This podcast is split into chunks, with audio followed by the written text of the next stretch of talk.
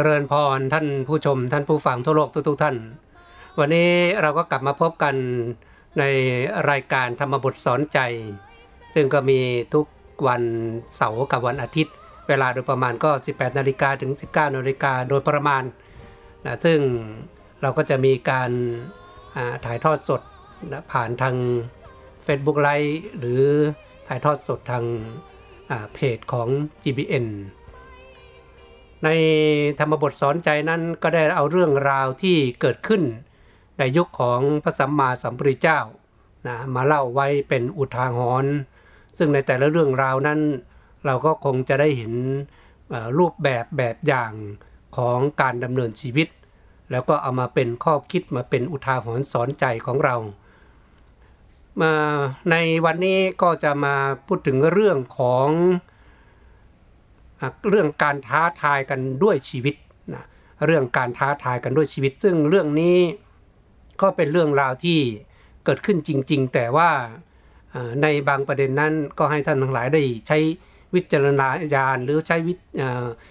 แนวความคิดวิธีคิดที่แยบคายแยบยนซึ่งมันมีเหตุมีผล แล้วก็พยายามจะอธิบายขยายความให้พวกเราได้ฟังในหลาย ๆ แง่มุม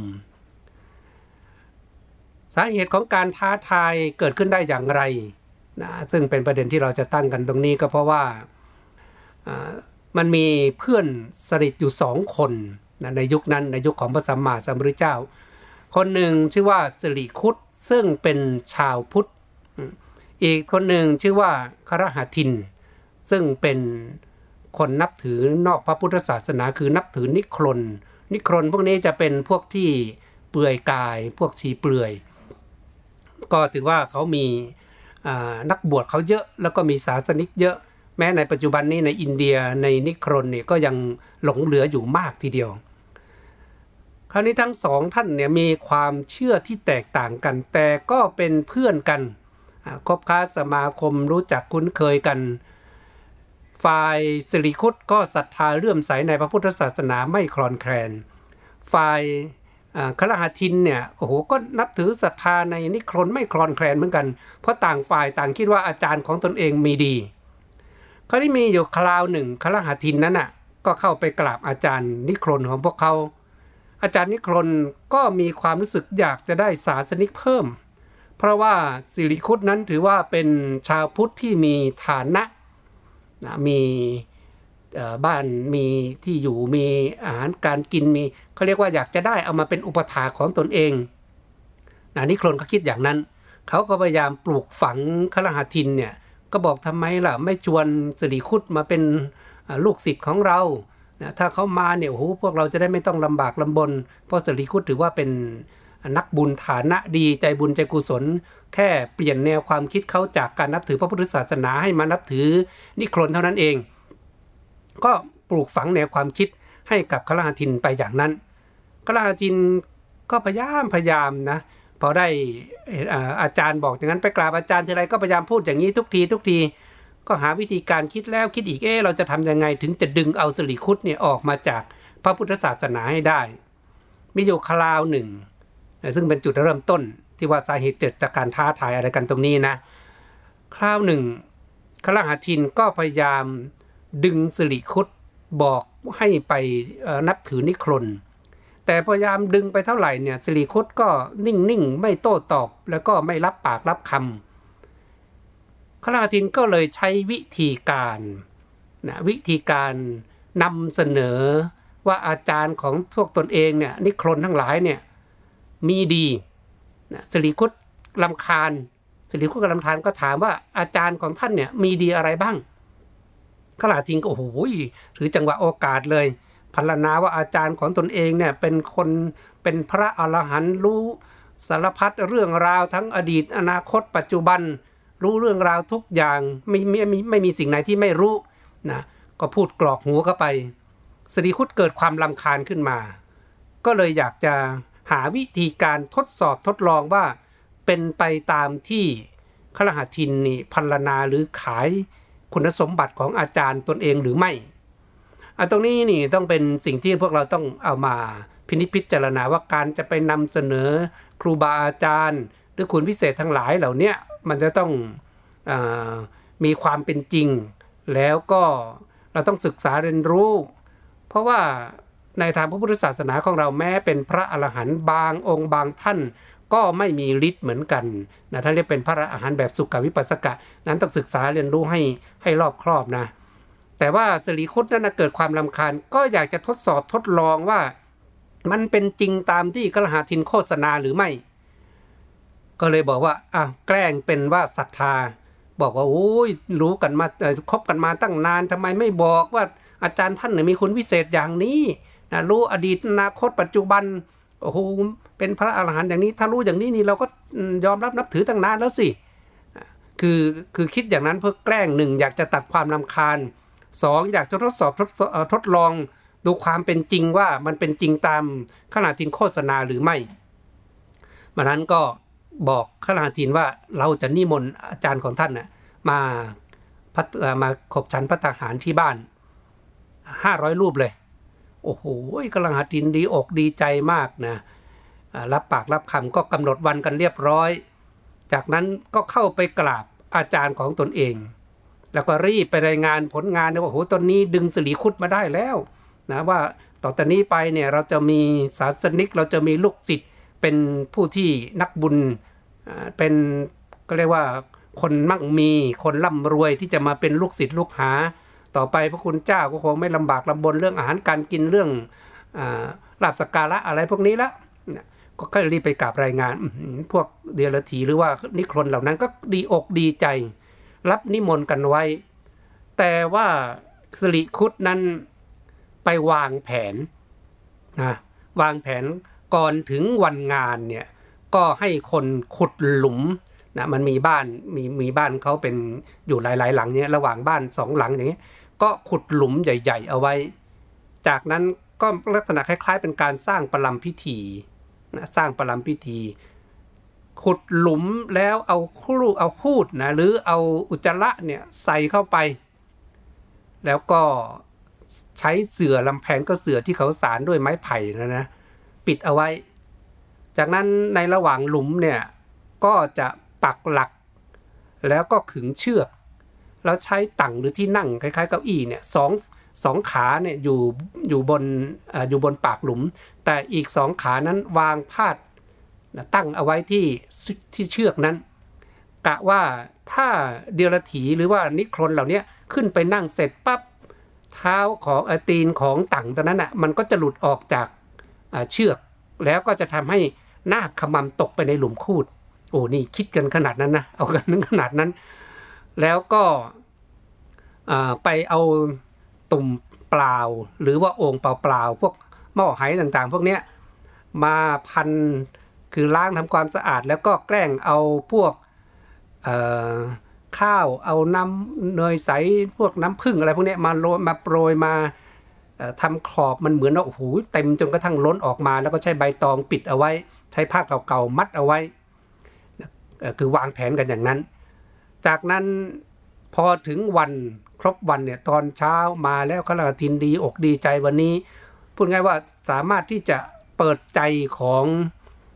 สิริคุตได้ เราจะได้ศาสนิกใหม่ให้กับอาจารย์ของตนเอง ก็รีบมาตรวจตราดูความเรียบร้อยแต่เช้า ก็เข้าไปดูสิริคุดก็พาไปดูเห็นไหมเนี่ยที่หลังบ้านแล้วนี่ดูดีในตุ่มในโอ่งแต่ละตุ่มแต่ละโอ่งนี่มีทั้งข้าวสวยมีทั้งอะไร แต่ว่าเขาเอาเฉพาะ ไปโปรยเอาไว้ด้านด้ามันนั่นปากมันขอบปากมันเฉยๆนะ ด้านในมันเป็นตุ่มเปล่าโอ่งเปล่าเป็นไหเปล่าหมดเลย เนี่ยดูดิโอ่งนี้ไหนี่เป็นน้ำผึ้งนะนี่เป็นเนยใสนะนนี้เป็นข้าวต้มอันนี้เป็นข้าวสวยอะไรอย่างเงี้ยกะว่าโอ้โหกระหัตินไปตรวจตราดูแล้วดีอกดีใจยังไงเนี่ยห้าร้อยเลี้ยงได้สบายสบายหลังจากนั้นถึงเวลาชีเปื่อยก็เดินทางมา พอเข้ามาถึงเขตบ้านปับ๊บ เอาละสิริคุดก็เลยนึกในใจ บอกว่าถ้าหากท่านรู้จริงเห็นจริง รู้อดีตอนาคตรู้ปัจจุบันจริงตามที่ลูกศิษย์ท่านโฆษณาแล้วก็ท่านจะเดินเข้าไป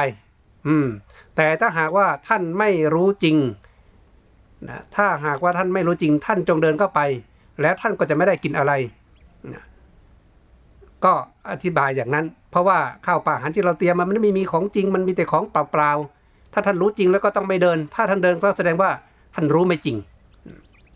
โอ้เขานี่นิครนเหล่านั้นน่ะก็เป็นแค่คำโฆษณานะไม่ได้เป็นพระอรหันต์ตัวจริง ไม่มีความรู้แจ้งเห็นจริงอย่างนั้น ก็เดินเข้าไป พอเดินเข้าไปเสร็จปั๊บสิริคุตนั้นนะวางแผนเอาไว้แล้วว่าถ้าเดินเข้าไปก็จะให้ลูกน้องเนี่ยดึงอาสนะที่วางไว้บนบนตังนั้นออก แล้วก็จะให้นิครนนั่งไปพร้อม ๆ กัน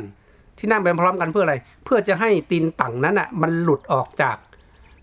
เชือกที่ขึงเอาไว้ แล้วมันก็จะขมำไปข้างหน้า พอก็บอกว่าเลยว่าเนี่ยทำเนียมการปฏิบัติในการเข้ามานั่งในบ้านของข้าพเจ้าเนี่ยมันต้อง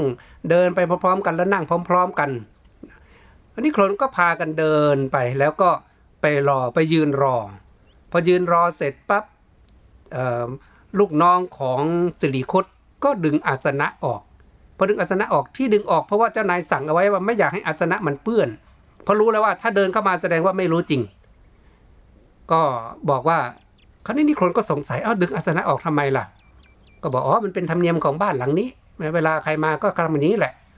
พอถึงเวลาปั๊บก็ดึงอาสนะออกจากนั้นก็ให้สัญญาณนั่งพร้อม ๆ กันพอนั่งพร้อม ๆ กัน ตีนต่างเหล่านั้นมันก็หลุดออกจากเชือกพอหลุดจากเชือกหน้าก็ขมำลงไป เสือลำแพนที่ปิดเอาไว้เนี่ย มันแค่ปกปิดเอาไว้ไม่เห็นเฉยๆนี่พอตกปุ๊บเข้าไปปุ๊บมันก็ตกไปทั้งคนทั้งเสือนะเข้าไปในหลุมคูดนั้น หลุมอุจจาระนั้นเดียรถีนี่ทั้งเหม็นทั้งโบยวายร้องกันระงมสมแส่ไปหมดเลย กว่าจะปีนออกมาจากหลุมคูดได้ พอปีนออกมาก็พากันวิ่งอับอายนะวิ่งออกไปด้านหน้า ทางประตูด้านหลังประตูหลังบ้าน คราวนี้สิริคุดก็วางแผนอีก เอาปูนขาวเนี่ยไปโรยทำเป็นคล้าย ๆ โคลนอย่างนั้นนะนะพอวิ่งไปถึงหน้าประตู ก็พากันลื่น ลื่นล้มระเนระนาด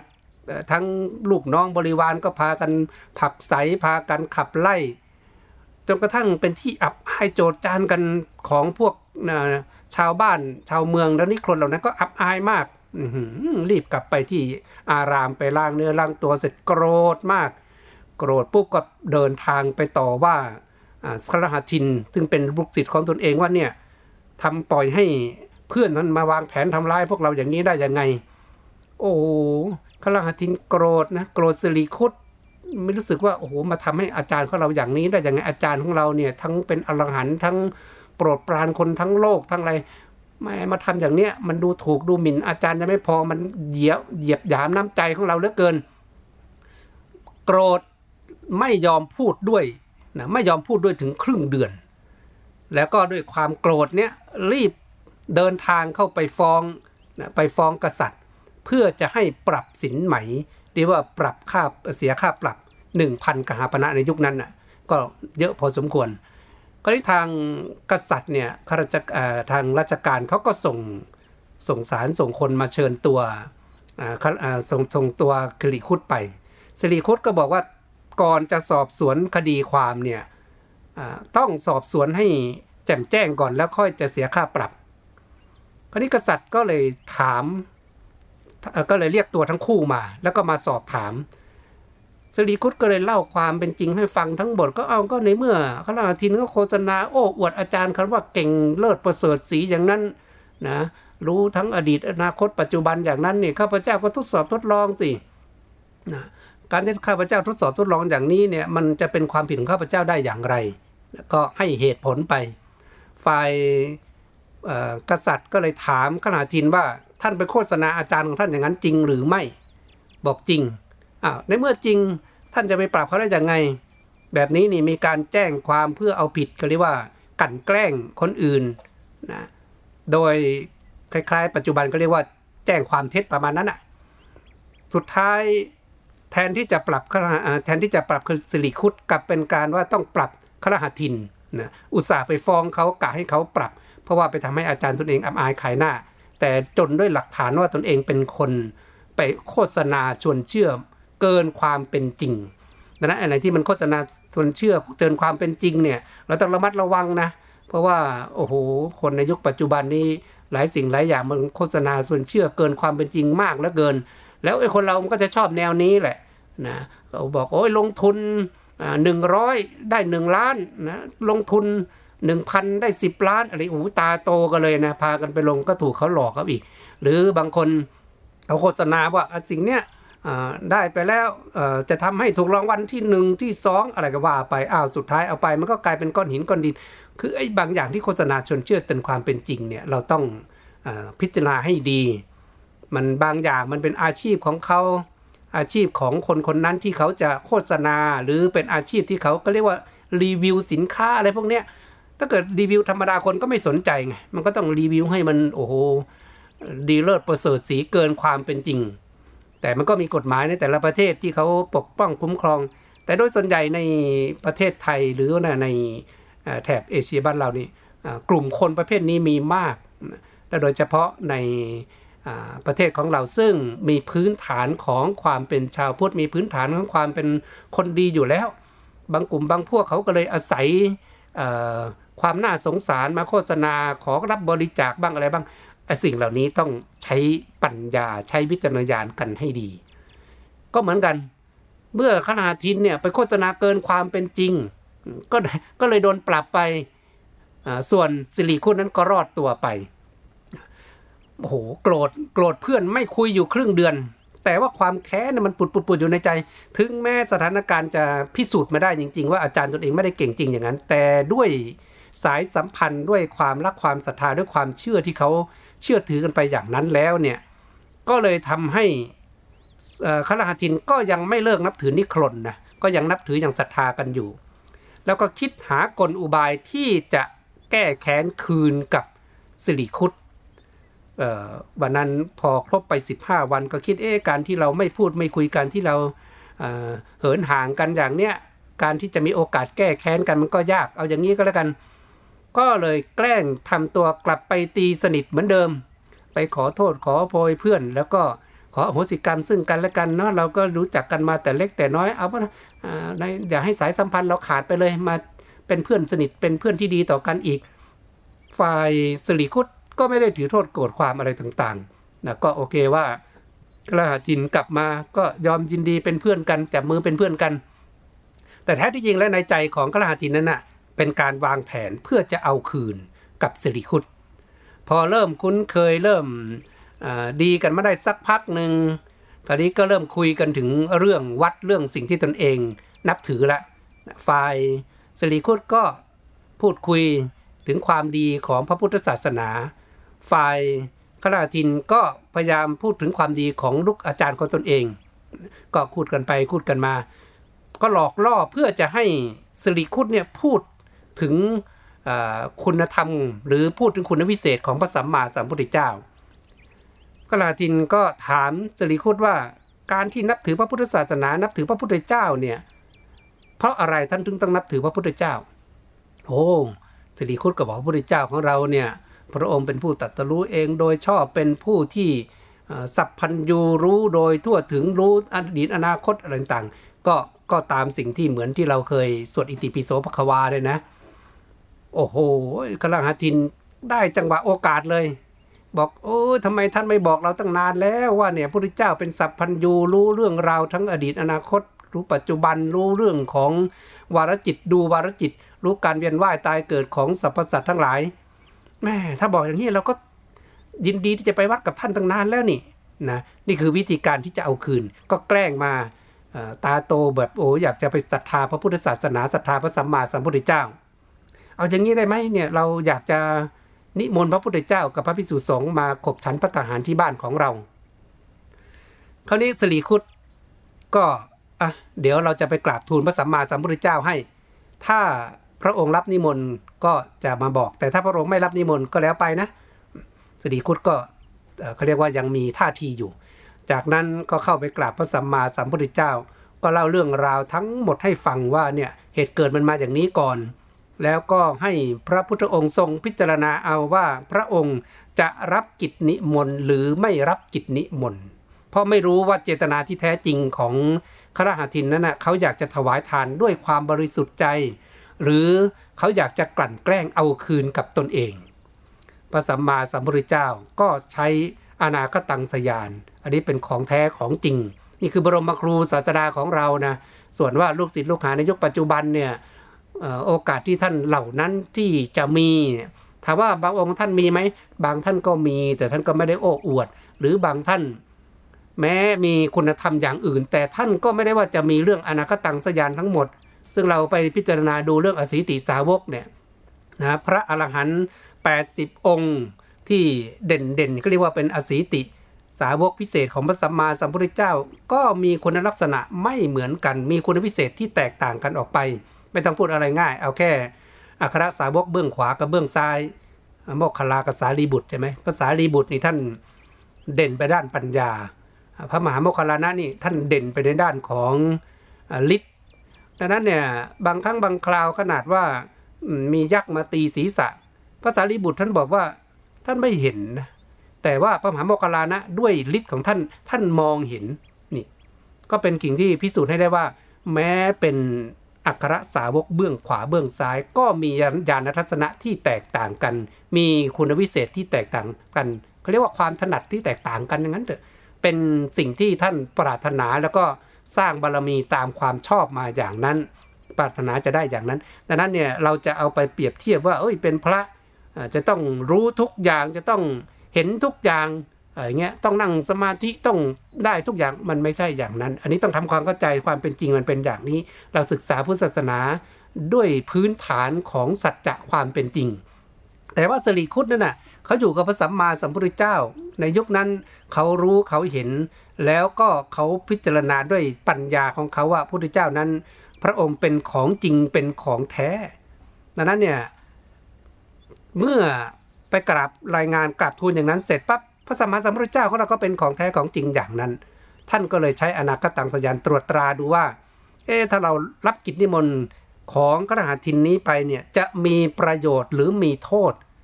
พระองค์ก็เห็นโอ้มีประโยชน์มากก็คือ ก็จะได้เทศให้กับประชาชน มีการบรรลุธรรมกันเป็นจำนวนมาก แล้วข้อสำคัญก็คือทั้งสิริคุตแล้วก็ครหัทินเนี่ยแม้เข้าวัดนะแต่ก็ยังไม่ได้บรรลุเป็น อริยะบุคคล คือยังไม่ได้บรรลุขั้นพระโสดาบันเลยนะสิริคุตก็ยังถือว่าเป็นปุถุชนคนที่มีศรัทธาคนหนึ่งเท่านั้นเอง แต่ว่าถ้าพระพุทธเจ้าเสด็จไปในงานนี้ เขาจะได้ก้าวเข้าสู่ความเป็นพระอริยะบุคคลนะคือการบรรลุเป็นพระโสดาบันทั้งคู่ พระองค์เห็นเหตุอย่างนี้ ก็เลยรับกิจนิมนต์บอกว่าเดี๋ยวตถาคตจะเสด็จไปไปกิจนิมนต์ของงานของที่บ้านครหาทินสรีคุตก็ไปบอก กลาทินว่าพระเจ้ารับกิจนิมนต์แล้ว ก็กำหนดวันกันขึ้นมา โอ้โหคราวนี้กลาทินนั้นน่ะกะล้างแค้นให้เอาพระพิสุสงฆ์พระเจ้านี่ให้ตายเลยนะขุดหลุมใหญ่ใหญ่กว่าของสรีคุตทำแล้วก็ไปหาฟืนเอาบริวารไปขนฟืนกันมาเรียกว่าฟืนที่มันทนทานและแรงที่สุดก็คือฟืนจากไม้ตะเคียน ท่านบอกขนมาประมาณ 80 เล่มเกวียน แล้วก็เผา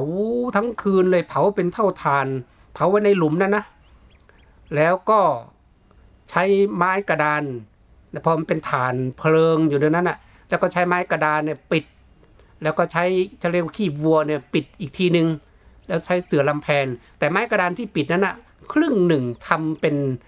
ไม้ผูกๆเอาไว้ กะว่าพระเหยียบปุ๊บก็จะตกไปในหลุมฐานเพลิง นี่กะฆ่าเลยกะเอาตายเลยนะถึงบอกไงว่าทำไมท้าทายกันเหมือนเอาชีวิตเลย ดังนั้นไอการคิดร้ายกันขนาดเนี้ยมันเกิดจากสาเหตุอะไร เกิดจากสาเหตุของความแค่เอาจะเอาชนะกันนะด้วยความไม่ถูกอกถูกใจกันดังนั้นเราจะต้องพิจารณาให้ดี อย่าไปกลั่นอย่าไปแกล้งกันนะถ้าจะแนะนำดึงใครเข้าวัดเข้าวาต่าง ๆ พวกนี้เราก็ต้องมี ปิยวาจา มีการพูดด้วยหลักเหตุหลักผล อย่าไปใช้วิธีการเอาเอาคุณวิเศษ เอาฤทธิ์ของครูบาอาจารย์ไปเป็นตัวไปข่มกันไปขู่กันหรือไปอวดอ้างกันนะเดี๋ยวมันก็จะเกิดคล้ายๆอย่างนี้ขึ้นมาดังนั้นพอวางแผนจะเอาแก้แค้น ถึงบอกว่าเป็นการวางแผนแก้แค้นอย่างไรเนี่ยในข้อนี้ที่เราตั้งขึ้นประเด็นขึ้นมา วางแผนแก้แค้นกะจะเอาให้ตายทั้งพระสัมมาสัมพุทธเจ้าแล้วก็พระภิกษุสงฆ์เผาฐานเพลิงเอาไว้ ตอนนั้นเมื่อพระพุทธเจ้าเสด็จไปถึงหน้าบ้าน แต่ตอนเช้านั่นแหะก่อนที่พระพุทธเจ้าเสด็จไปสิริคุตก็เดินทางไปตรวจตราคล้าย ๆ กันเลย แม้ขลหาทินก็ทำคล้ายกัน คือทำเป็นหม้อเปล่าทำเป็นไหเปล่าตุ่มเปล่า แล้วก็แกงเอา เนยใสเอาน้ำผึ้งอะไรมาเทรสเทราต่างๆ ก็คล้ายๆ กับสิริคุตทำแต่สิริคุตก็รู้แล้วล่ะแต่ว่าสิริคุตนั้นมั่นใจมากว่าพระพุทธเจ้านั้นมีวิธีการบริหารจัดการด้วยพระองค์เองอย่างแน่นอน ก็ถ้าแกล้งไปเดินดูแล้วก็โมทนาสาธุเออจัดการให้ดีเนาะเรียบร้อย พร้อมที่จะถวายพระพิสุสงฆ์แล้ว จากนั้นเมื่อพระพุทธเจ้าเสด็จไปถึงหน้าบ้านหน้าประตูบ้านของอคลาหาทินคลาทินก็คิดเลย บอกว่าถ้าพระตถาคตรู้แจ้งเห็นจริงเป็ดสัมพันธ์อยู่จริงตามที่สิริคุตบอก ก็ขออย่าเดินไป แต่ถ้าไม่รู้เดินไปก็จะอดอาหารการกินก็จะไม่มีนะเราเตรียมของเปล่าๆเอาไว้ให้ แต่ตอนนั้นพระพุทธเจ้ารู้หมดแล้วว่าอะไรมันจะเกิดขึ้นนะคราวนี้สิริคุตนั่นน่ะต้องการให้ตก ให้ตกตายไปทีละองค์ทีละองค์เลยนะโหดโหดกว่าสิริคุตมากเลยนะขลาทินเนี่ยก็นิมนต์พระพุทธเจ้าเดินหน้าไปก่อน แล้วก็บอกพิสูจน์สงฆ์ทั้งหลายเนี่ยเข้าใจว่าแยกแยกไว้ที่บ้านหลังหนึ่ง เพราะว่าหลุมนั้นมันมีอยู่ในระหว่างบ้านสองหลังนะท่านบอกว่าในระหว่างเรือนสองหลัง ก็คงจะให้พระพิสูจน์นะอยู่บ้านอีกหลังหนึ่ง แล้วก็ค่อยๆเดินนำเอาพระพุทธเจ้าไป คือเขากะว่าให้ไปตกทีละองค์ทีละองค์ทีละองค์นะเขาคิดขนาดนั้น เมื่อพระพุทธเจ้า เดินเขาถือบาทเดินนำพระพุทธเจ้าไป พอใกล้จะถึงหลุมฐานเพลิงนั้น ก็หยุดแล้วก็บอกพระพุทธเจ้าว่า ขอพระองค์เสด็จไปข้างหน้าเถิด พระพุทธเจ้ารู้อยู่ว่านั่นคือหลุมฐานเพลิง ที่ร้อนใครตกไปมีโอกาสที่จะถูกเผาตายเลย พระองค์ก็เสด็จเหยียบพระบาทลงไป พอเหยียบพระบาทย่างพระบาทลงไปนั้น โอ้โหด้วย พุทธานุภาพด้วยบุญญาลิศด้วยพุทธานุภาพของพระองค์ ดอกบัวใหญ่ ดอกบัวใหญ่ก็ผุดแทรกขึ้นมาในระหว่างหลุมนั้น ฐานเพลิงนั้นดับสนิทเลยนะ เป็นดอกบัวใหญ่ผุดขึ้นมา แล้วพระองค์ก็ทรงเหยียบดอกบัวนั้น แล้วก็เดินไปนั่งบนอาสนะนะพุทธอาฏพอพระวิสุสงฆ์เดินตามมาก็เดินเหยียบดอกบัวนั้นไปเหมือนกัน โอ้โหคราวนี้ข้าราชจินตกอกตกใจสถานการณ์มันเป็นอย่างนี้ได้ยังไงเราก็นึกว่า พระพุทธเจ้าคงตกเข้าไปในหลุมฐานเพลิง แล้วก็จะถูกไฟคลอกตายไปทีละองค์ทีละองค์ทีละองค์ แต่ที่ไหนได้นะมีดอกบัวผุดขึ้นมาพระพุทธเจ้าเสด็จเดินไปสบายเลย โอ้พระภิกษุสงฆ์ก็เสด็จไป คราวนี้ตกอกตกใจเพราะว่าอะไร เพราะว่าข้าวปลาอาหารการกินเนี่ยที่ตัวเองหลอกเอาไว้เนี่ยมันไม่มีมันเป็นแต่ตุ่มเปล่าโอ่งเปล่าเฉยๆ โอ้ทำยังไงคราวนี้จะแก้สถานการณ์ยังไง รีบเข้าไปหาสิริคุตบอกเฮ้ยตอนนี้พระพุทธเจ้ากับพระภิกษุสงฆ์ไปนั่งรอแล้ว เราทำยังไงต่อสิริคุตบอกเอ้าก็อาหารที่ท่านเตรียมมาไว้เยอะแยะนี่ก็มาถวายท่านสิโอ้ก็บอกโอ้ตาดีตาเหลือกเลยหน้าหน้าถอดสีบอกที่เราเตรียมเตรียมนั้นมันตุ่มเปล่าโอ่งเปล่าทั้งนั้นเลย ไม่มีข้าวปลาอาหารที่แท้จริง ไม่มีน้ำพึ่งไม่มีเนยใส ไม่มีของแท้ไม่มีของจริงอยู่ในนั้นนะ มีแต่ลมมีแต่อากาศที่ที่เห็นมันล้นหูล้นขอบปากออกมานั่นนะเราแกล้งเอาไปเทๆไว้อย่างนั้นแหละเคราวนี้สิริคุตก็รู้ว่าวิธีการเดียว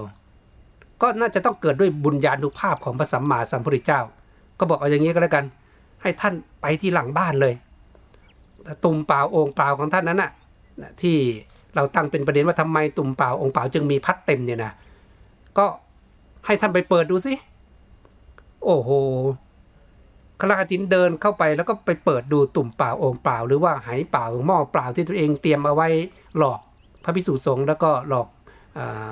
สิริคุตนั่นนะพอเปิดขึ้นมาทั้งบอกโอ้โหทั้งข้าวปลาอาหาร แล้วก็ข้าวต้มข้าวสวยต่างนี่เต็มไปหมดเลยนะกลิ่นหอมฟุ้งน่ากินน่ารับประทานน่าขบฉันโอ้ เกิดความปีติยินดี ตอนนั้นศรัทธาเกิดขึ้น เกิดขึ้นว่าโอ้โหนี่มันเป็นบุญญาณุภาพมันเป็นพุทธานุภาพของพระสัมมาสัมพุทธเจ้า พระพุทธเจ้าเป็นของจริงหนอ ใจมันเปิดพอใจเปิดปุ๊บนี่เออเขาเรียกว่าความปีติเนี่ยมันเกิดขึ้นจะเป็นว่าขนพองขนลุกขนพองประมาณนั้นอะดีอกดีใจรีบเอาข้าวปลาอาหารนั้นมาถวายพระสัมมาสัมพุทธเจ้า กับพระภิกษุสงฆ์เมื่อพระสัมมาสัมพุทธเจ้าขบฉัน พัตาหารเสร็จสับเรียบร้อย พระองค์ก็กล่าวสัมโมทนียคาถา เป็นการแสดงธรรมสั้นๆซึ่งเวลาที่พระพุทธเจ้าเสด็จไปในบ้านของพวกมิจฉาทิฐิเรียกคนที่ไม่นับถือพระพุทธศาสนา หรือว่าพวกที่ไม่เชื่อเรื่องบุญเรื่องบาปอะไรประเภทนี้ ซึ่งเมื่อเมื่อวานก็มีท่านเจ้าภาพหรือว่ามีท่านผู้ฟังได้ ส่งข้อความมาแบบจะอยากจะฟังเรื่องราวของทิฏฐิ 62 ประการ แต่ทิฏฐิ62ประการนะมันเป็นเรื่องที่ออกไปในเชิงวิชาการแล้วก็ค่อนข้างจะสับสนอยู่พอสมควร ถ้าเกิดว่าเราจะเอามาเล่าเป็นเนื้อเรื่องในการประกอบในส่วนของธรรมบทนั้น ถ้าจะยกมาทั้งดุนทั้งแท่งเนี่ยก็คงจะพากันมึนงงไป นั้นจะต้องอาศัยการเวลา ถ้าว่าขยายความในส่วนของ โรงเรียนรุบาลฝันในฝันได้ก็จะไปขยายความไว้ให้ฟัง หรือถ้าไม่ฉะนั้นก็จะเอามาแทรกเอาไว้ในส่วนของธรรมบทนี่แหละ แต่เราค่อยๆศึกษากันไปทีเล็กทีละน้อย ซึ่งแท้จริงแล้วเนี่ยมันก็แบ่งเป็นหมวดหมู่อยู่เพียงแค่ไม่กี่หมวดหมู่ แต่มันจะสับไปสับมาอย่างเช่น พวกสัตตะทิฏฐินะพวกอมาราวิเคโปอะไรพวกเนี้ยซึ่งสัตตาทิฏฐิพวกมีความเชื่อเรื่องว่ามันเที่ยงอย่างเดียว นะคนเราเกิดมาอย่างนี้ตายไปก็ต้องไปเป็นอย่างนี้ สมมติใครเกิดเป็นช้างเกิดไปตายก็ต้องเป็นช้างช้างช้างไปอย่างเงี้ยจนกว่าจะเข้าไปถึงการไปอยู่กับพระเจ้าเข้าอะไรเขาซึ่งอย่างเงี้ยมันมันมีความเห็น แต่ว่าไอ้ความเห็นเขาเรียกว่าทิฏฐิ62 ประการนี่มันครอบคลุมไป คนเราก็จะมีความคิดความเห็นอยู่ประมาณนี้แหละ แต่ว่าโดยส่วนใหญ่แล้วเนี่ยมันจะเป็นความคิดเห็นในด้านของการดำเนินชีวิต ทั้งใน ส่วนโลกนี้แล้วก็โลกหน้า แต่มันจะไม่ตรงกับวัตถุประสงค์ของพระสัมมาสัมพุทธเจ้าเท่าไหร่นัก เดี๋ยวเราค่อยมาศึกษาเรียนรู้กันค่อย ๆ ฟังกันไปทีละหน่อยเอาก็แล้วกันเพราะว่าถ้าเอามากล่าวทีเดียว 62 ข้อเลยเนี่ยโอ้คงจะมึนงง แล้วก็บางคนบางพวกก็บอกว่าไม่เข้าใจก็จะพากันเปิดนี้ไป ก็จะค่อยๆเอาส่วนที่เป็นลายลักษณ์อักษร ถ้ามีโอกาสก็อยากจะเอามาขึ้น แล้วก็ค่อยๆ วิเคราะห์กันไปอย่างเงี้ยจะเข้าใจกันได้มากได้ง่ายกว่า แต่ว่ามิจฉาทิฏฐิบุคคลในความหมายนี้ คือผู้ที่ไม่ศรัทธาเลื่อมใสในพระรัตนตรัยแล้วก็มีความเห็นไปในทางของความเชื่อในการดำเนินชีวิตตามแบบของพวกเขาเรียกว่าเป็นแนวออกทางเทวนิยม คือคนส่วนใหญ่พวกนั้นเขาจะมีความเชื่อว่าเขาตายไปแล้วก็จะไปอยู่กับพรหมของเขาไปอยู่กับ เทพเจ้าของเขาอย่างเป็นอมตะอะไรประมาณนั้น คราวนี้พระพุทธเจ้าเสด็จไปอย่างนี้ยก็จะมีคนอยู่สองกลุ่มใหญ่ ๆ ที่จะมาร่วมงาน กลุ่มหนึ่งก็เป็นความเป็นพวกมิจฉาทิฏฐิที่มาคอยดูที่ว่าขรหัทินเนี่ยจะกลั่นแกล้งพระพุทธเจ้าจะกลั่นแกล้งพระพิสุสงฆ์จะจะทำอย่างไรนะเขาเรียกว่าจะข่มอย่างไรทำให้พระพุทธเจ้าเสียหน้าให้พิสุสงฆ์เสียหน้าคิดอย่างนั้นแต่ส่วนหนึ่งพวกที่เป็นสัมมาทิฏฐิหรือเป็นชาวพุทธ หรือผู้มีศรัทธาก็จะพากันมามาในงานนั้นอะเพื่อจะมาอะไร เพื่อจะมาดูว่าโอ้พระพุทธเจ้าจะแสดงธรรมเรื่องอะไรพระพุทธเจ้า เสด็จมาเนี่ยถ้าเรียกเป็นพุทธลีลา กิริยาอาการของพระองค์หน้าศรัทธาหน้าเลื่อมใสก็จะมาก็เหมือนกัน ก็จะมาคนสองกลุ่มประเภทนี้เป็นหลักๆ คราวนี้พระสัมมาสัมพุทธเจ้าเมื่อขบฉันพระตาหารเสร็จสับเรียบร้อยก็แสดงธรรมแสดงธรรมอย่างนี้ว่าดอกบัวมีกลิ่นดีพึงเกิดใน ในกองอยากเยื่ออันบุคคลทิ้งแล้ว ใกล้ทางใหญ่ ดอกบัวนั้นพึงเป็นที่ชอบใจฉันใด สาวกของพระสัมพุทธเจ้านะพระสัมมาสัมพุทธเจ้าเมื่อปุถุชน เป็นดังกองอยากเยื่อเกิดแล้วย่อมไพโรธล่วงซึ่งปุถุชนผู้มืดทั้งหลายด้วยปัญญาฉันนั้นเราฟังดูเป็นการยกอุปมาอุปไมยเป็นการเปรียบเทียบว่า ดอกบัวนะดอกบัวเนี่ยบาง บางดอกหรือบางบางสายพันธุ์มันจะมีกลิ่นหอมนะ ดอกบัวนั้นนะ่ะแท้ที่จริงเราเรียกว่าดอกบัว แต่ถ้าเกิดแยกออกไปแล้วมันก็จะมีทั้งพวกปทุมพวกสัตบงกฎพวกอะไรอะอุบลอะไรอย่างเงี้ยก็มีชื่อเรียกแยกๆกันออกไป ก็ดอกบัวบางสายพันธุ์จะมีกลิ่นหอม พระองค์ก็บอกว่าดอกบัวนั้นแม้ในเกิดในกองอยากเยือกคำว่ากองอยากเยือกหมายถึงพวก ขยะหรือของสกปรก ถ้าเพียบไปก็เหมือนพวกโคนตมโคนตมอะนะดอกบัวนั้นมันเกิดขึ้นมาจากโคนตมเกิดที่กลางกองอยากเยื่อ แต่ว่ากับสามารถส่งกลิ่นหอม แล้วก็ทำให้ดอกเนี่ยไม่แปดเปื้อนกับสิ่งเหล่านั้น แล้วก็ทำให้เกิดความสวยสดงดงามพูดง่ายว่าความงดงามอยู่ในท่ามกลางกองขยะ ท่านก็เปรียบเทียบเหมือนอะไร เหมือน ลูกศิษย์ของพระตถาคต หรือว่าสาวกของพระสัมมาสัมพุทธเจ้าเนี่ยท่านเปรียบเทียบเหมือนเป็นพระอรหันต์นะ อันนี้ต้องต้องทำความเข้าใจถ้าบอกว่าเหมือนพระอรหันต์ที่เป็นสาวกของพระสัมมาสัมพุทธเจ้านั้นน่ะท่านก็จะลุ่งโลดโชตนาการ ในปู่มูปุถุชน หรือคนทั่วๆไปที่ยังไม่หมดอาสวะกิเลสพระองค์เปรียบเทียบเหมือนกองหยากเยื่อนะหรือเหมือนคนตมอยู่ เพราะว่ายังหมกมุ่นกันด้วยอาสวะกิเลสทั้งหลาย แต่ผู้เป็นพระอรหันต์นั้นเหมือนดอกบัวที่พ้นออกมาแล้วที่โผล่ออกมาแล้ว ก็ก็สามารถที่จะส่งกลิ่น และก็สามารถที่จะเบ่งบานทำให้เกิดความสวยสดงดงามได้ท่านก็บอกว่าถ้าเปรียบเทียบไปแล้วเนี่ยท่านจะลุ่งโลดโชตนาการกว่าปุถุชนเหล่านั้นด้วยปัญญาก็ปัญญาเพราะว่าพระอรหันต์สามารถที่จะกำจัดอาสวะกิเลสได้แล้ว ดังนั้นก็เป็นการยกอุปมาออกมาให้ฟังอย่างนี้แหละ เออพอสิริคุต ขราชินนั้นได้ฟังทั้งคู่ก็ได้รู้เป็นพระโสดาบันเป็นพระโสดาบันทั้งคู่เลยเป็นอริยบุคคลทั้งคู่ ส่วนประชาชนทั้งหลายทั้งที่ว่า 8 4 0 0 0เนี่ยท่านใช้คำนี้นะ ก็สามารถที่จะพากัน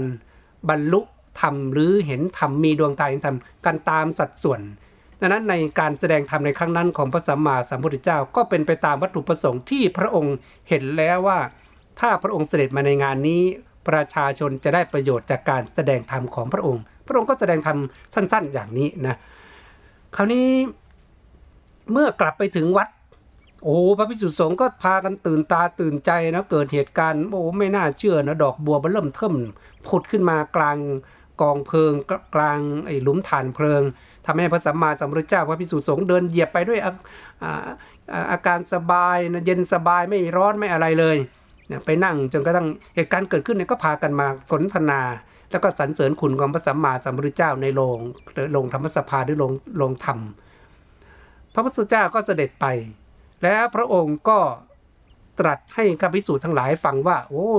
อย่าว่าแต่ขณะที่เราเป็นตถาคตตรัสรู้เป็นพระสัมมาสัมพุทธเจ้าแล้วมีดอกบัวผุดขึ้นมาอย่างนี้เลย แม้แต่ตถาคตเนี่ยในขณะที่สร้างบารมีเป็นพระโพธิสัตว์สร้างบารมีเป็นพระโพธิสัตว์เนี่ย เหตุการณ์คล้ายๆอย่างนี้ก็เคยเกิดขึ้นแล้ว ดอกบัวผุดขึ้นมาในในในกองเพลิงแล้วทำให้เรา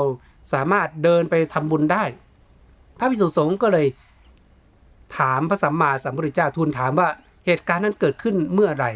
พระองค์ก็ทรงย้อนอดีตเอานำเอาอดีตชาติของพระองค์มา กล่าวเล่าเรื่องของคัติลังคาระชาดกนะ คติลัง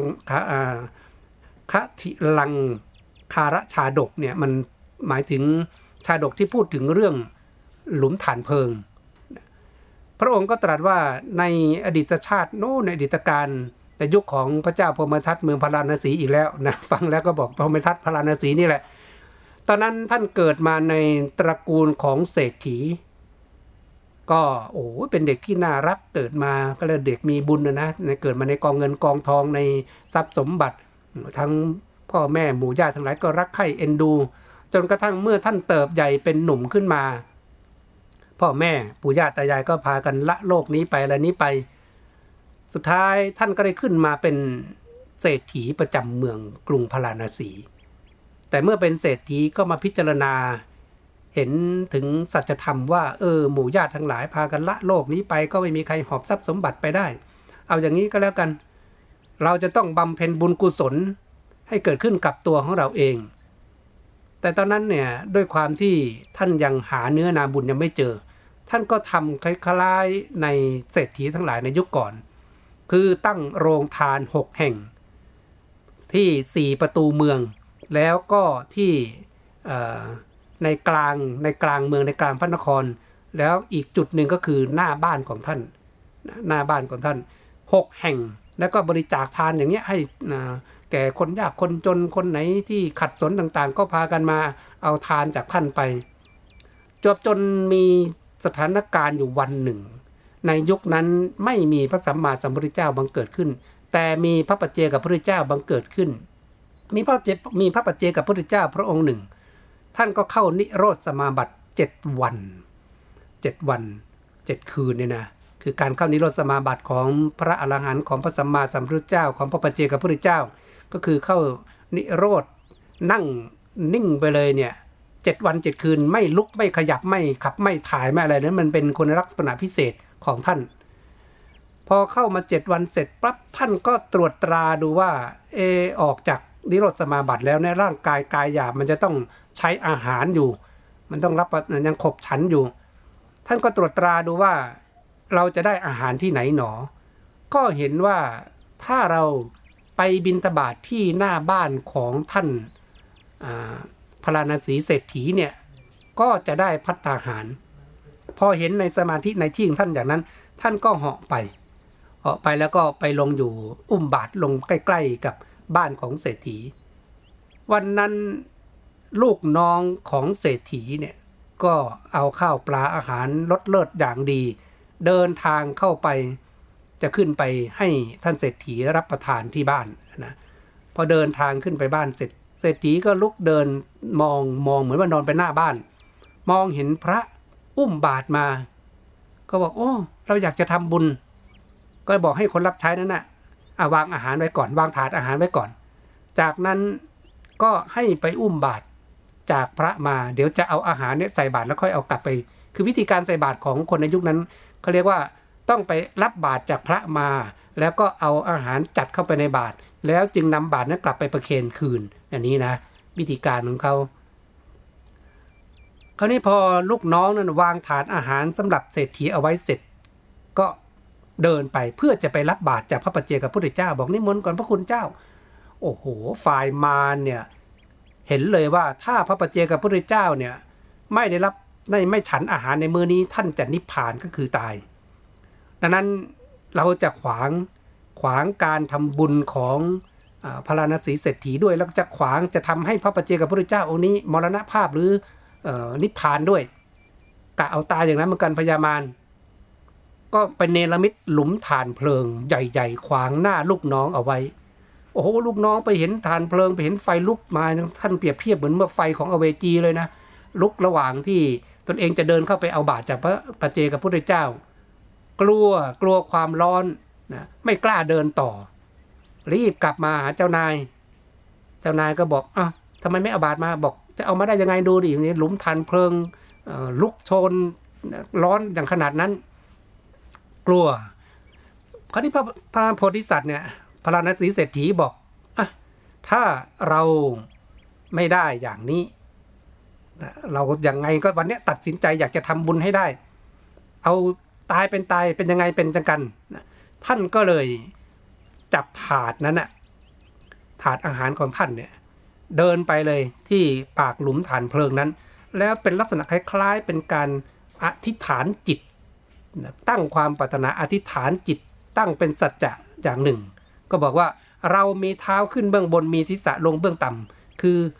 แม้จะถูกกระโดดลงไปแล้วหัวมันจะทิ่มลงไปเท้ามันจะขึ้นมาข้างบน จะตกลงสู่เหวโดยแท้เราจักไม่ทำกรรมอันไม่ใช่ของพระอริยะ เชิญท่านรับก้อนข้าวเถิดคือพออธิษฐานอย่างนี้ ในขณะที่ตั้งเจตนาอยากจะถวายพระปัจเจกับพระพุทธเจ้า มาเนี่ยปรากฏให้ลอยเห็นอยู่ในอากาศเลย ท่านก็ถามนะพระโพธิสัตว์ถามว่าท่านเป็นใคร บอกแล้วก็เป็นมารท่านว่ามีวัตถุประสงค์อะไรถึงเมเนลมิตหลุมฐานเพลิง ล้อมรอบพระปัจเจกับพระพุทธเจ้าแล้วไม่ให้เราทำบุญเนี่ยเขาก็บอกว่ามารก็บอกชัดเจน เราจะขัดขวางการทำบุญของท่าน ก็จะได้สองส่วนคือหนึ่งไม่ให้ท่านได้ทำบุญใหญ่สองจะทำให้พระปัจเจกับพระพุทธเจ้านั้นปรินิพานนี่เรียกมารขวางการใส่บาตรที่เราไปตั้งหัวข้อว่ามารขวางการใส่บาตรจะสำเร็จหรือไม่ ราวนี้พอพระโพธิสัตว์ตั้งเจตนาจะถวายพระปัจเจกับพระพุทธเจ้าอย่างนั้น ท่านตัดสินใจแน่วแน่เลยนะคือตายเป็นตายเดินเข้าไปในกรองเพลิงเลยพอก้าวเท้าเหยียบเข้าไปตอนนั้น ท่านบอกโอ้โหดอกบัวใหญ่ แล้วก็ผุดขึ้นมาจากกองเพลิงนั้น หลุมฐานเพลิงนั้น จากนั้นเนี่ยก็จะมีเกสรโปรยขึ้นมาจากเบื้องบนทำให้ท่านเย็นสบายกลิ่นหอม แล้วก็เดินข้ามไปเอาอาหารนั้นนะ ใส่เข้าไปในบาตรพระปเจกับพุทธเจ้า โอ้ประชาชนก็แตกตื่นมาล้อมดูกันใหญ่เลย พระปเจกับพุทธเจ้าพระองค์ก็ต้องการประกาศคุณของพระศาสนา ฝ่ายมารโอ้พอรู้ว่าไม่สามารถขวางการทำทานการทำบุญของพระโพธิสัตว์ได้ ท่านพระนศีเศรษฐีได้ ก็ในก็อันตรธานหายไป พระปเจกพุทธเจ้าท่านก็เลยเอาบาตรที่ท่านพระนศีเศรษฐีเนี่ยใส่เข้าไปเต็มบาตร โยนขึ้นไปในอากาศลอยขึ้นไปในอากาศ จากนั้นท่านก็เหาะวื้อไปแล้วก็ไปเอาบาตรบนอากาศ แล้วก็ทำให้ประชาชนได้เห็นท่านลอยไปหรือเหาะไปที่อย่างเงื้อมเขาคันธมาศหรือว่าเป็นที่อยู่ของท่านประชาชนนี้ก็เกิดความศรัทธาเรื่มใสปลื้มปิติยินดี ฝ่ายพระโพธิสัตว์นั้นก็มีความมั่นใจเชื่อมั่นในกำลังบุญทั้งหลาย ก็สั่งสมบุญกุศลอย่างเงี้ยสุดท้ายจนกระทั่งถึงวาระสุดท้ายของชีวิต นี่ก็ทำให้เห็นว่า แม้แต่มารก็ไม่สามารถขวางการทำบุญใหญ่ของท่านได้ พระพระพระพุทธเจ้าก็เลยตรัสกับพระพิสุสงฆ์ให้ฟังอย่างนี้ว่า แม้เราตถาคตเนี่ยที่เกิดเป็นคนธรรมดา แต่ว่าศรัทธาเลื่อมใสขนาดนี้ ก็ทำสามารถทำให้ดอกบัวผุดขึ้นมาในกลางหลุมฐานเพลิงนั้นได้ นี่ก็เป็นคุณลักษณะพิเศษ หรือเป็นบุญพิเศษ เฉพาะของพระโพธิสัตว์ หรือว่าเป็นบุญพิเศษที่เกิดขึ้น สำหรับผู้ที่มีโอกาสได้ทำบุญกับเนื้อนาบุญระดับพระปเจกับพระพุทธเจ้าเนี่ยเราไม่ใช่ว่าโอ้ดีมนพระพิสุสงฆ์มาจำนวน 9 รูป แล้วก็พากันเอาฐานเพลิงมาวางแล้วก็พากันเหยียบดูดิดอกบัวมันจะผุดขึ้นไหมอันนี้ไม่รับประกันนะเพราะว่ามันคนละยุคคนละสมัย แล้วก็กำลังบุญมันแตกต่างกัน เราต้องเข้าใจว่าพระโพธิสัตว์ท่านสั่งสมบุญบารรมีมาขนาดไหนแล้ว ท่านได้เนื้อนาบุญอย่างพระปัจเจกับพระพุทธเจ้า นี่ก็เลยเป็นทำให้เราเห็นถึงว่าเเรื่องของการท้าทายกันเนี่ยโอ้เอากันถึงชีวิตขนาดนี้ แต่สถานการณ์มันก็พลิกผันกลับมาจนกระทั่งจากร้ายกลายเป็นดี ดังนั้นก็คิดในวันนี้ก็อยากจะให้พวกเราได้คิดว่า การจะท้าทายการจะแข่งขันอะไรยังไงกันก็ตามนะมันก็ต้องมีเรียกว่ากฎกติกามีเขตมีสิ่งที่ ไม่ไปเบียดเบียน ไม่ไปทำร้ายไม่ไม่ถึงขนาดเอาเป็นเอาตายกัน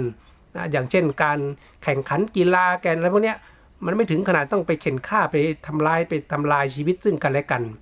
ดังนั้นเราจะเห็นว่าหลายกีฬาหลากหลายในโลกนี้บางทีก็บอกว่าเราจะได้ยินแต่เด็กๆแหละกีฬากีฬาเป็นยาวิเศษนะโอ้แต่ทำไมมันไม่ได้เป็นกีฬาไม่ได้เป็นยาวิเศษ เพราะอะไรสุดท้ายเอากีฬากลายเป็นเรื่องของการพนันกีฬากลายเป็นเรื่องของ การคดการโกงกีฬาเป็นเรื่องของเล่ห์เหลี่ยมกีฬาเป็นเรื่องของยาเสพติดเข้ามาพัวพันอะไรอย่างเงี้ยซึ่งนั้นไม่ใช่วัตถุประสงค์ของกีฬา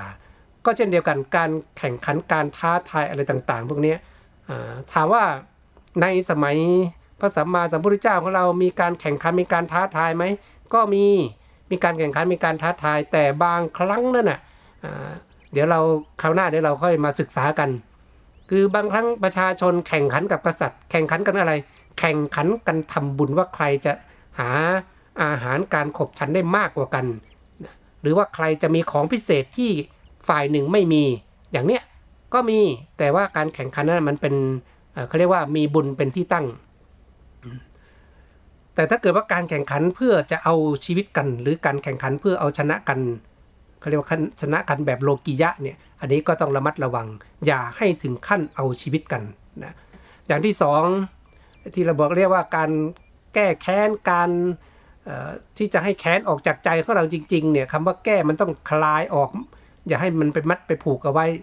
ถ้ายิ่งไปแก้แค้นในความหมายของภาษาไทย หรือแก้แค้นในความหมายของชาวโลก คือเขาทำมาอย่างนี้นะเขาตีเรามาเขาตบเรามาเราก็ต้องไปตบตอบนะเขายิงเราต้องไปยิงเขาตอบอะไรอย่างเงี้ยอันนี้เขาเรียกแก้แค้นแบบชาวโลกซึ่ง มันไม่ใช่เป็นการแก้แค้นนั่นเป็นการผูกแค้นผูกอาฆาตกันยิ่งหนักเข้าไปเรื่อยๆ แต่การแก้แค้นจริงๆเนี่ยในความหมายของพระพุทธศาสนาคือการแผ่เมตตาให้อภัยซึ่งกันและกัน เพราะว่าชีวิตของมนุษย์นั้นมันมีกิเลสแล้วก็มันยังไม่มีใครสมบูรณ์พร้อมนะเราก็เคยอาจจะมีโอกาสไปผิดพลาดล่วงเกินเขามา ในชาติปัจจุบันเขาก็มีโอกาสกลับมาผิดพลาดล่วงเกินเราดังนั้นอย่าไปผูกกัน นะให้ภัยแผ่เมตตาโหสิกรรมซึ่งกันและกัน ความแค้นมันจะคล้ายๆคลายออกไปคลายออกไป นี่เขาเรียกว่าเป็นการล้างแค้นที่แท้จริงนะอย่าไปล้างแค้นกันด้วยกัน ไปโต้ตอบไปยิ่งไปผูกแค้นผูกอาฆาตกันอย่างนั้นไม่ใช่ แล้วก็ในส่วนที่3การที่เราจะสั่งสมบุญกุศลอะไรก็ตามนะก็ต้องมีวิจารณญาณอย่างเช่นคราทินเนี่ยเขาไปแกล้งเอา บาดเอาอะไรมาเอาตุ่มเปล่าเอาอะไรต่างๆ มาแกล้งว่ามีของเยอะแยะ แต่แท้จริง ๆ แล้วไม่มีอย่างเนี้ยคือเวลาเราจะทำบุญกุศลให้ดูกำลังของเรา คือบางคนถ้าเราทำเกินกำลังเกินไป แทนที่มันจะเป็นบุญมันก็เกิดความตึงเครียดนะใจเครียดใจกังวลอะไรต่าง ๆ พวกนี้ก็ว่าดูในกำลังของเราเนี่ยเราประมาณไหนแบ่งสัดส่วนให้ดี ประมาณไหนที่เออมันก็ไม่ได้เบียดเบียนตัวเราไม่ได้เบียดเบียนครอบครัว นะบางคนไม่ใช่ว่าโอ้โหทุ่มเอาทรัพย์สมบัติของครอบครัวมาทั้งหมดเลย แล้วก็เกิดปัญหาทะเลาะเบาแวงกันอันถ้าเกิดว่าส่วนของเราที่เราจะทำเนี่ยก็แบ่งสัดส่วน ซึ่งจริง ๆ แล้วเนี่ยการบริหารจัดการทางโดยเฉพาะเรื่องของทรัพย์สมบัติ พระพุทธเจ้า หรือในทางพุทธศาสนาเราก็แบ่งสัดส่วนกันเอาไว้อยู่แล้วนะคือแบ่งไว้สำหรับทำบุญ แบ่งไว้สำหรับเลี้ยงครอบครัว การลงทุนธุรกิจ แบ่งไว้สำหรับการดูแลลูกหลาน แบ่งไว้สำหรับการดูแลบิดามารดาเห็นไหมมันก็มีการแบ่งสรรเป็นส่วนอย่างน้อยๆก็ 4 ส่วนอย่างเนี้ยเอาไว้ถ้าเทียบเป็นเงินสัก 100อ่าเราแบ่งมาไว้ทำบุญ 25 บาทอ่าเอาไว้สำหรับดูแลลูกหลานครอบครัวเนี่ยนะก็ 25 บาทเอาไปลงทุนทำธุรกิจยี่ห้าบาทอย่างเงี้ยนะสมมุติแล้วก็เก็บเอาไว้ในยามฉุกเฉินอีก 25 บาทอย่างนี้ มันก็คล้าย ๆ อย่างนั้นนะมันต้องรู้จักการแบ่งสรรปันส่วนพิจารณาให้ดี คือถ้าบางคนก็รู้ว่าศรัทธาดี แต่ว่าด้วยกำลังบางครั้งมันยังไม่ถึงนะถ้ายังไม่ถึงถ้าเราไปเชิญชวนหมู่ญาติ ให้เขามาช่วยมาร่วมด้วยมาช่วยได้ ถ้าเกิดว่าเขามาร่วมมาช่วยได้ โอเค มันก็ได้บุญทั้งสองฝ่ายทั้งตัวของเราเองด้วย แล้วก็ฝ่ายหมู่ญาติด้วย แต่ถ้าเกิดว่ากำลังเราก็ไม่พอด้วยหมู่ญาติก็ไม่มีกำลังด้วย อย่างเนี้ย แล้วทำไปแล้วเนี่ยเกิดการขุ่นข้องหมองใจทะเลาะเบาแวงกันอย่างนี้ มันก็ไม่คุ้มดังนั้นก็ต้องใช้ปัญญาพิจารณาให้เหมาะให้สมตรงนี้เป็นสิ่งที่สำคัญ เพราะว่าอย่างที่เคยเล่าไปหลาย ๆ ครั้งว่าบางครั้งปัญญามันมามันมันมาไม่ทันศรัทธาคือศรัทธามันมากกว่าปัญญา มันก็เกิดปัญหาได้ หรือถ้าปัญญามากกว่าศรัทธามันก็เกิดการหาได้คือไอคนที่มีปัญญามากปฏิเสธไม่เชื่ออะไรเลย พวกนี้ก็กลายเป็นพวกหัวดื้อโอกาสที่จะเป็นมิจฉาทิฏฐิได้มันก็สูง แต่ถ้าเกิดว่าพวกศรัทธาจนหัวปักหัวปั๊มศรัทธามั่วไปหมดเลย เอาตัวไม่รอดก็มีเพราะว่าปัญญามาไม่ทันถูกเขาหลอกเขาโกงเขาอะไรไปเยอะแยะดังนั้นก็ให้ใช้สติปัญญากับใช้ศรัทธาให้สมดุลกันในข้อนี้ ส่วนว่าการจะทำบุญในแต่ละครั้ง เรามักจะพูดกันเสมอๆว่ามีมารมาขวางมีคนไม่เข้าใจอะไรอย่างเงี้ย คือเราจะไม่มองว่ามันเป็นอุปสรรคอย่าไปมองว่าเป็นอุปสรรค ถ้าเรามองข้ามไป แล้วเอาบุญกุศลนั้นเป็นตัวตั้งสมมติ เราอยากจะนั่งสมาธิเพื่อนบ้านเขาเปิดเพลงเสียงดัง เราเราเราไม่ได้สนใจไม่ได้ใส่ใจมันเปิดก็เปิดไปอย่างเนี้ยก็เราก็นั่งของเราไป ใจของเราก็หยุดนิ่งของเราไป คือเราถ้าเราไม่ได้มองเป็นเรื่องอุปสรรคนะมันก็ไม่ใช่อุปสรรค หรือเราอยากจะทำบุญอยากจะถวายทาน อยากจะทำบุญในช่วงวาระของโควิด -19 เห็นไหมบอกว่าเขาห้ามทำกิจกรรมทางศาสนาเขาห้ามมาชุมนุมกันห้ามมาเจอมาเจอกันอะไรกัน แต่มันก็มีโอกาสมีช่องทางทำบุญได้เยอะแยะเลยนะทำบุญผ่านทางออนไลน์โอนเข้าวัดบ้าง หรือถวายสังฆทานออนไลน์บ้างอะไรต่างๆพวกนี้มันมีเยอะแยะไปหมดลู่ทาง ถ้าเราไม่มองว่าสิ่งนั้นเป็นอุปสรรคก็ไม่เป็นอุปสรรค แต่ถ้าใจเราเป็นอุปสรรคนะ มันก็จะเป็นอุปสรรคทั้งหมดเลย โอ้ดูดิอันนั้นก็ไม่ดี อันนี้ก็ไม่ได้โอ้ไม่ทำดีกว่าอย่างเงี้ย แต่ถ้าเกิดคนจะทำหรือคนที่เขาอยากจะได้บุญเนี่ยก็ไม่มีอะไรเป็นอุปสรรคสำหรับการสร้างสมบุญหรือสั่งสมบุญ ก็เหมือนกับพระโพธิสัตว์ของเราแม้มารมาเนรมิตหลุมฐานเพลิงขวางยังไง แต่ใจของท่านนั้นศรัทธาเต็มเปี่ยมแล้ว ท่านก็สามารถสั่งสมบุญใหญ่ได้ดังนั้นวันนี้ในเรื่องของการท้าทายกันด้วยชีวิต ก็ให้เป็นข้อคิดสำหรับพวกเราเอาไว้แต่เพียงเท่านี้ ก็ขออนุโมทนาสาธุการ ขอขออนุภาพแห่งบุญกุศล ที่ท่านทั้งหลายได้สั่งสมมาดีแล้วนี้ และบุญกุศลที่พระสัมมาสัมพุทธเจ้า บุญบารรมีของพระสัมมาสัมพุทธเจ้า พระปัจเจกพุทธเจ้าอนันตเจ้า และบุญบารรมีของมหาปูชนียาจารย์ดลบันดาลให้ท่านทั้งหลายมีความสุขความเจริญมุ่งมา่ปรารถนาสิ่งใดในทางที่ชอบประกอบไปด้วยกุศล ขอความปรารถนานั้นจงเป็นผลสำเร็จจงเป็นผลสำเร็จจงเป็นผลสำเร็จ ขอให้มีดวงตาเห็นธรรมเข้าถึงธรรมพระพุทธเจ้าโดยง่ายโดยเร็วพันไปทุกภพทุกชาติตราบกระทั่งเข้าสู่พระนิพพานจงทุกท่านเทอ